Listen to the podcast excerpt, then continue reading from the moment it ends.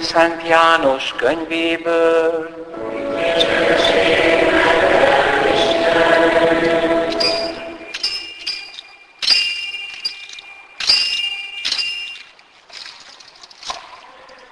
Abban az időben így beszélt Jézus a zsidók sokaságához.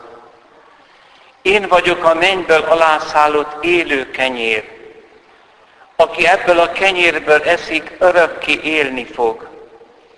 Az a kenyér, amelyet én adok az én testem a világ életéért. Vita támadt erre a zsidók között, hogyan adhatja ezt testét eledelül nekünk. Jézus így felelt nekik. Bizony, bizony mondom nektek, ha nem eszitek az emberfia testét, és nem iszátok az ő vérét, nem lesz élet bennetek. Aki eszi az én testemet, és issza az én véremet, annak örök élete van, és én föltámasztom őt az utolsó napon. Mert az én testem valóban étel, és az én vérem valóban ital. Aki eszi az én testemet, és issza az én véremet, az bennem marad, és én ő benne amint engem az élő Atya küldött, és én az Atya által élek, úgy az, aki engem eszik, én általam él. Ez az égből alászállott kenyér, nem az, amelyet atyáitok ettek és meghaltak. Aki ezt a kenyeret eszi, örökké él. Így tanított Jézus a Kafarnaumi sinagógában. Ez az evangélium ki.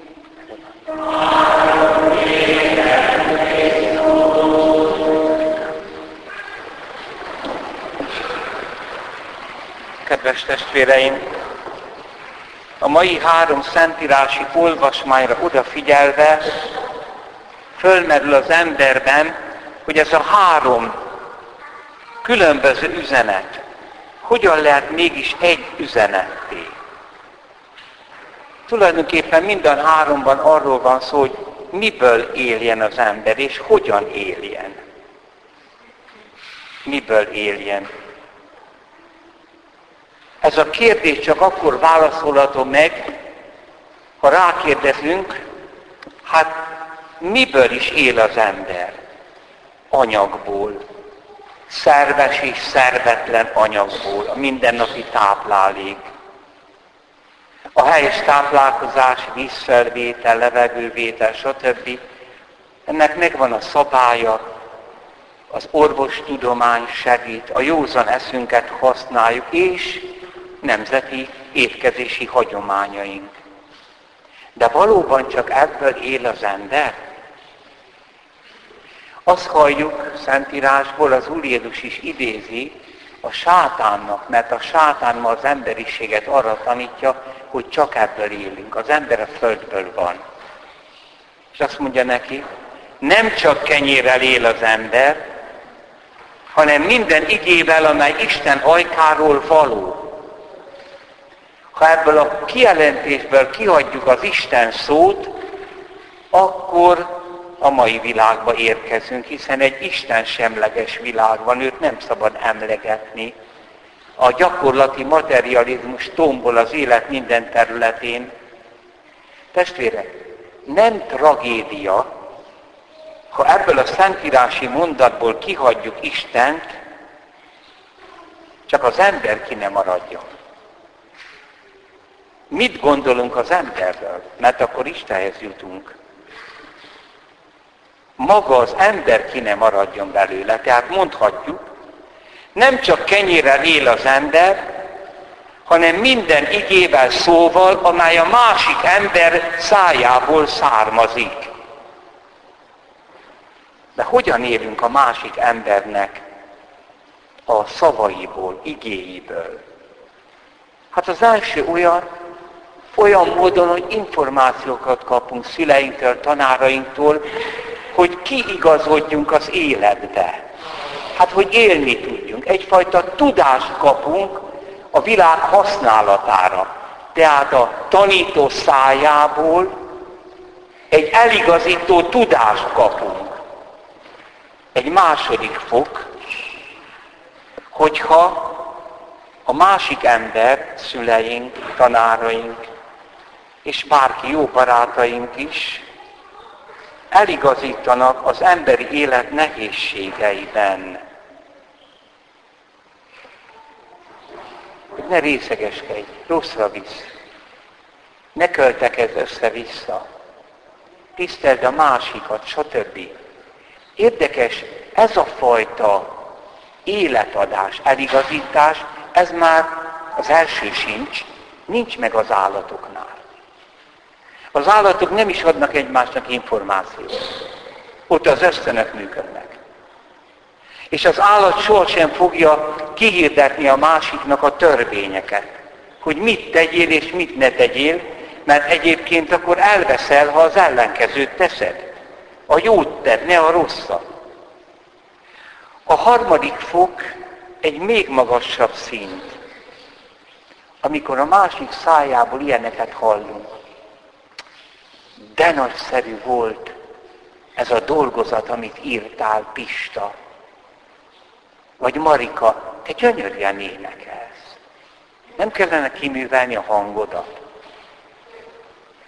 Sőt, amikor elismerjük, hogy olyan jó tudsz te lenni, kisfiam, kislányom, látod, életet adunk nekik.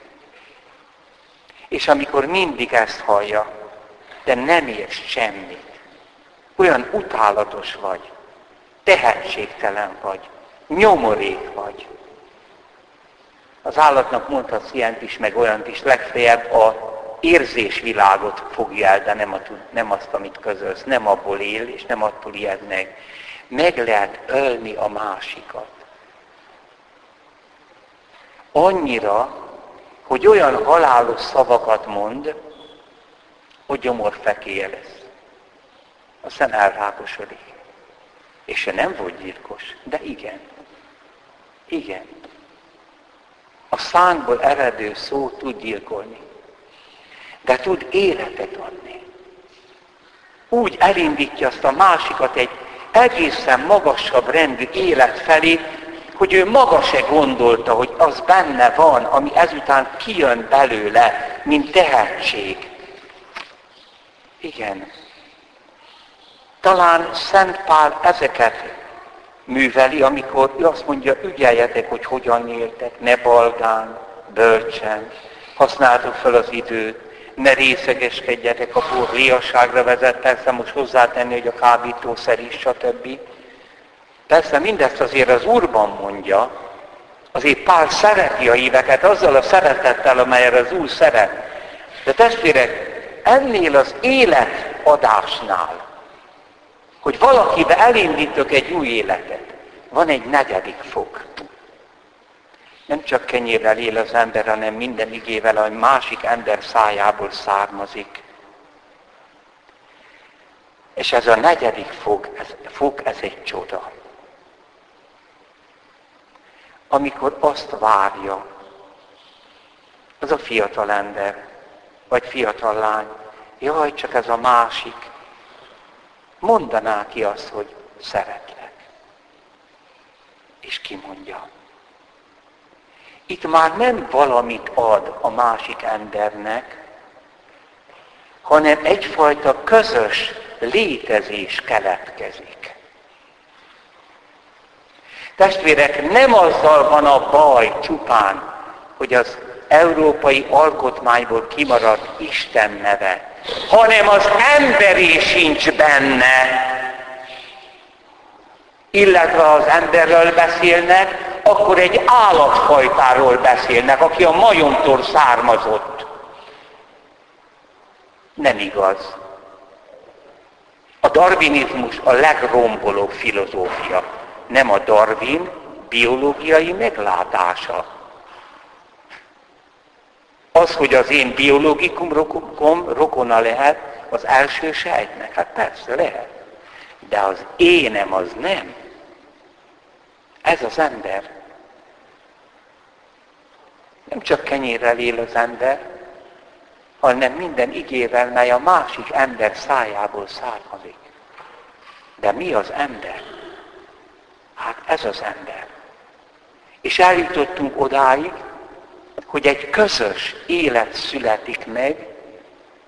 Végül is ki kell mondani ezt a szót, amit annyira lejárattak, az igazi szeretet. Ennek pedig mi lesz a sorsa, hiszen a másik meghal. Vége a szeretetnek? Honnét való az, hogy szeretni vagyok képes? Vagyis, hogy szabad vagyok. Ez nem a földből való. Az egész csillagvilágban nincs szabadság. Hála Istennek. Ezért tudnak működni a tudományok. Én még szabad vagyok. Ebből a világból az ember nem magyarázható meg. Nem. Csak egy személyes Istentől. Mégpedig a Szent Háromságtól. Mert ha egy személy egy Isten, akkor nem érdekel, akkor az a pokol. Hát kit szeret? Akkor nem ismeri a szeretetet. Allah nem ismeri a szeretetet belül. Az, hogy irgalmaz néha, de ott van a végzet is. Az ember akkor ismerem meg, ha odafigyelek az önmagát kinyilatkoztató Istenre, aki Jézus Krisztusban kimondta, hogy Atya, Fiú, Szentlélek, három személy közössége, de egy isteni természetben egymásból élnek, és az ember erre az életre hívta meg. Utoljára fia által szólt. A proféták által és Izrael bölcsei által azok a alantasabb, hát nem rossz a szó, azok az előbbi életadások voltak. Végül is az ember nem tudja, honnét jött és hova megy. És ebben a nagy sötétségben Ábrámtól kezdve elkezdődik egy kinyilatkoztatás, hogy én téged szeretlek. Majd elküldöm a messiást, minden tudtudra Az idők végén minden jó lesz, hidd el nekem. Szövetségre lépek veled. Úgyhogy közben, amikor az ember, Izrael mikor hallgatja a profétákat, végül már Izaiásnál, Jeremiásnál, már az se számít, hogy mit mond, hanem hogy ő szól hozzánk, akkor szeret. Akkor velünk akar élni. Új és örök szövetséget ígér. Testvérek, és utoljára fia által szólt. Az a nagy karácsonyi evangélium, nem az éjféli mise, mert három karácsony mise van, mind a háromon részt kellene venni. Az éjfélin csak a pá- megszületik Jézus és a pásztorok oda mennek. Bocsánat, nem az, csak az, hogy megszületik. Hajnalban a pásztorok miséje. Már a pásztorok oda jönnek. A délelőtti nagy mise a mindenséget látja a megtestesülésben. Kezdetben volt az ige, az a szó, az az éltető üzenet, amit Isten akart mondani, és Isten volt ez az üzenet, ez valaki. És ez az üzenet, ez testélőn és közöttünk lakozik. Övéjűt be nem fogadták, itt van a dráma, keresztre feszítették, meghalt. De láttuk az ő dicsőségét, testének új formáját, amely olyan forma, az utolsó vacsora termet nagyon sokszor elmondom, zárt ajtók mellett mutatta meg a föltámadott testét. Tehát neki nem akadály a földi test. Az ostjába ott van. És amikor az ostját magamhoz veszem, akkor föltámadott Jézus jön hozzám. Nem csak az istenségével van jelen, hanem hozzá megyünk és benne fogunk lakni. Jézus nem csak egy végső eligazítást ad, hogy hogyan éljünk. Tehát nem csak az emberiség egy bölcse, nem csak Isten szeretetének kinyilatkoztatása, hogy szeretám titeket az Isten, hanem Isten önátadása nekünk. Testvérek, ezt nehéz megérteni, de lehet. Tehát Isten egy olyan szót mondott, amivel életet ad, amely szó embervé lett. És be lehet fogadni. Egyébként a földi testét is odaadta, mert amikor meggyilkoltuk mi emberek, agyon ostoroztuk, többszörös halál, keresztre feszítették, iszonyat, akkor azt mondta, atyám, bocsáss meg nekik. Az én a bűneiket magamra veszem. Tehát az ő elroncsolt, vonagló Krisztusi test az életet ad. Mert lerombolta az Isten és közöttünk levő válaszfalat, van bűnbocsánat. De ez kevés, mert Isten igéje Krisztussá lett, Jézussá lett, hanem föltámadása után. És pünköz után rádöbbennek arra, hogy mit jelent az, hogy vegyétek és egyétek, ez az én testem. Nem a földi teste, hanem a dicsőséges.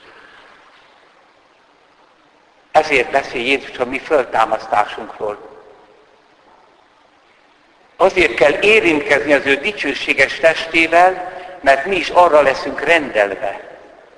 Érintkezünk vele. Az eukarisztia lényege csöndes egyesülés két személy között, de nem csak szellemileg. Mert Isten teremtette a testünket is, hanem Jézus az ő dicsőséges testével áthatja mi testünket.